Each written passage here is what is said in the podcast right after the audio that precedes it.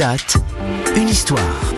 Parce que les compétences des uns peuvent éclairer les autres, qu'il vous présente l'entretien de Philippe Legrand. Bonsoir Philippe.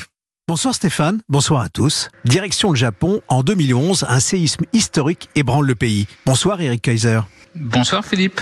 Le monde entier vous connaît et a fait de vous le roi des boulangers. Enfant, vous gambadiez dans la boulangerie familiale. À 19 ans, vous devenez compagnon du devoir dans l'illustre école des artisans d'excellence.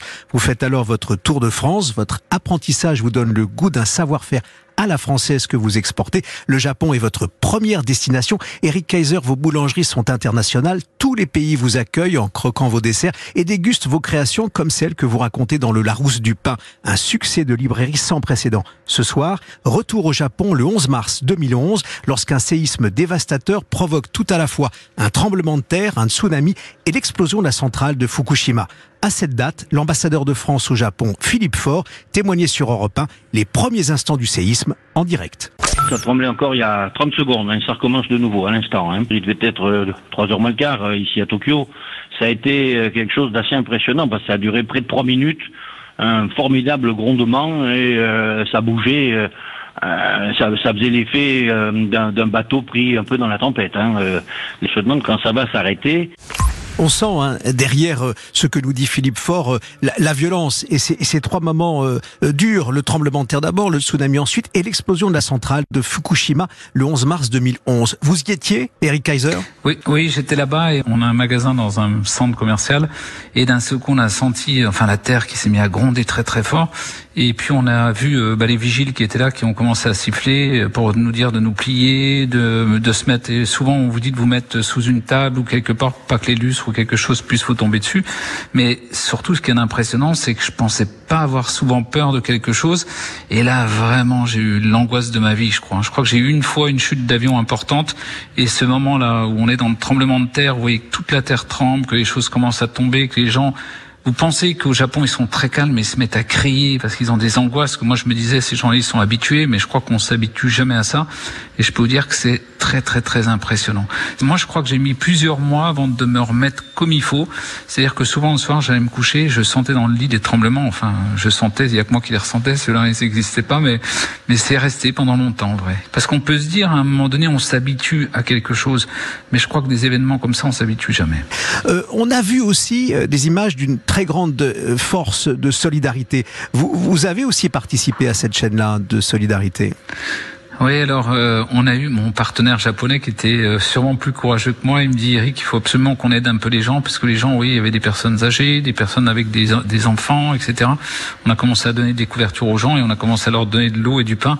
Enfin, ce qu'on avait dans la dans la boulangerie. Et c'est vrai que je distribuais ça, mais j'avais mon, angoisse personnelle. C'est c'est compliqué. Hein.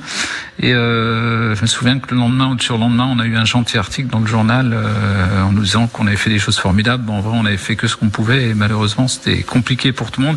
On essayait de rassurer des gens en n'étant pas rassurés nous-mêmes. Mais bon, c'est une belle chose, on fait ce qu'on peut. Je crois qu'à un moment donné, il faut qu'il y ait de la solidarité. Eric Kaiser, euh, vous vous couchez avec une recette en tête et vous vous levez avec une autre. Euh, quelle est votre actualité? Euh, J'ai entendu parler d'un livre, La boulangerie des enfants. C'est un livre pour vous souvenir de ce que vous faisiez dans la boulangerie familiale?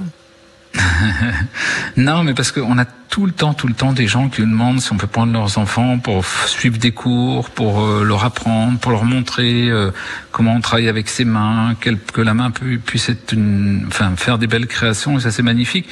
Et je me suis dit, mais on a fait beaucoup de livres pour les adultes, pourquoi ne pas en faire un pour les enfants? Alors ça va être la boulangerie dans sa globalité, ça va représenter des recettes de pain, des recettes de pâtisserie, des recettes de pizza, des choses simples qu'on peut faire de façon très ludique avec ses enfants, à la maison d'ailleurs, euh, ou bien en cours avec moi.